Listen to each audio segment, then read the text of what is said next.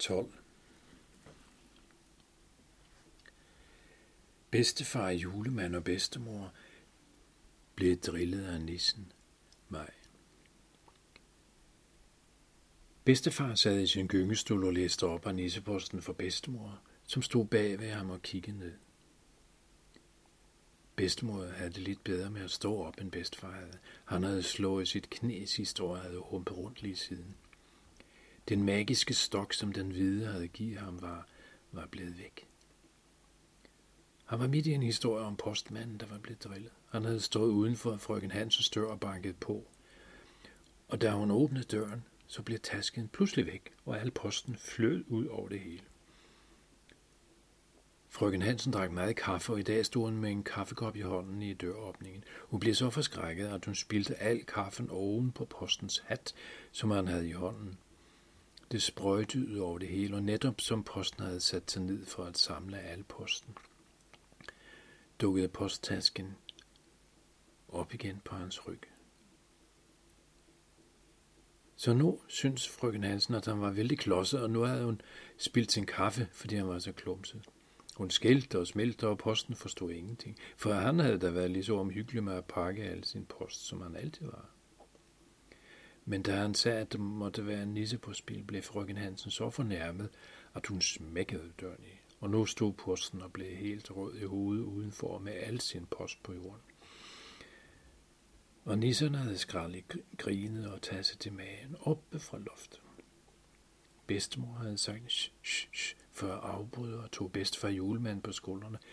Sh, de stivnede begge for bedre at kunne høre. Bedstemor viskede, at hvis der var mus, så skulle bedstfar altså op og stå for at jage dem væk, for dem ville hun i hvert fald ikke have i sit hus, og slet ikke op til jul. Alle de gæster, der skulle komme, og var med alle osten og kagerne i svaleskab. Nu var det bedstefar, der shh, mens han tog bedstemor på hånden. Der var en skrabelyd, men den kom ikke fra køkkenet, men nærmere fra soveværelset. Så begyndte bedstemor igen. Jamen, der er ikke vores sengetøj. Vi skal der ikke.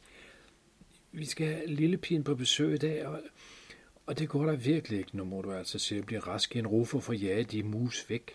Nu bliver de begge helt stille, for lyden nærmer sig. Så lød der et bump inden fra den anden stue. Gunk, gunk.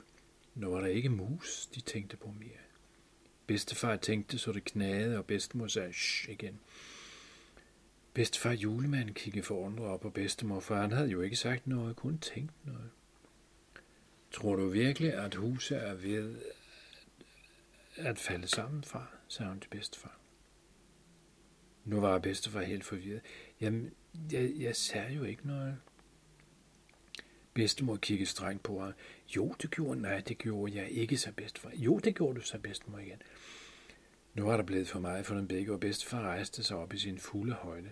Bedstemor kiggede lidt ned på ham, for hun var 10 cm høj end ham, men det betød ikke noget for bedstefar lige nu, for han havde altså ikke sagt noget.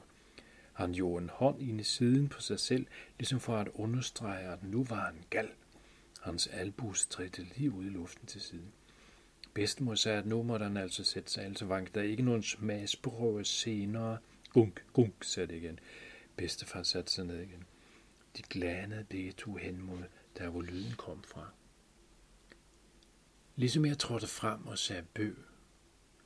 Nej, se hvor du kan, lille pin, sagde bedstemor slog hænderne sammen, og bedstefar julemand klukkede og grin.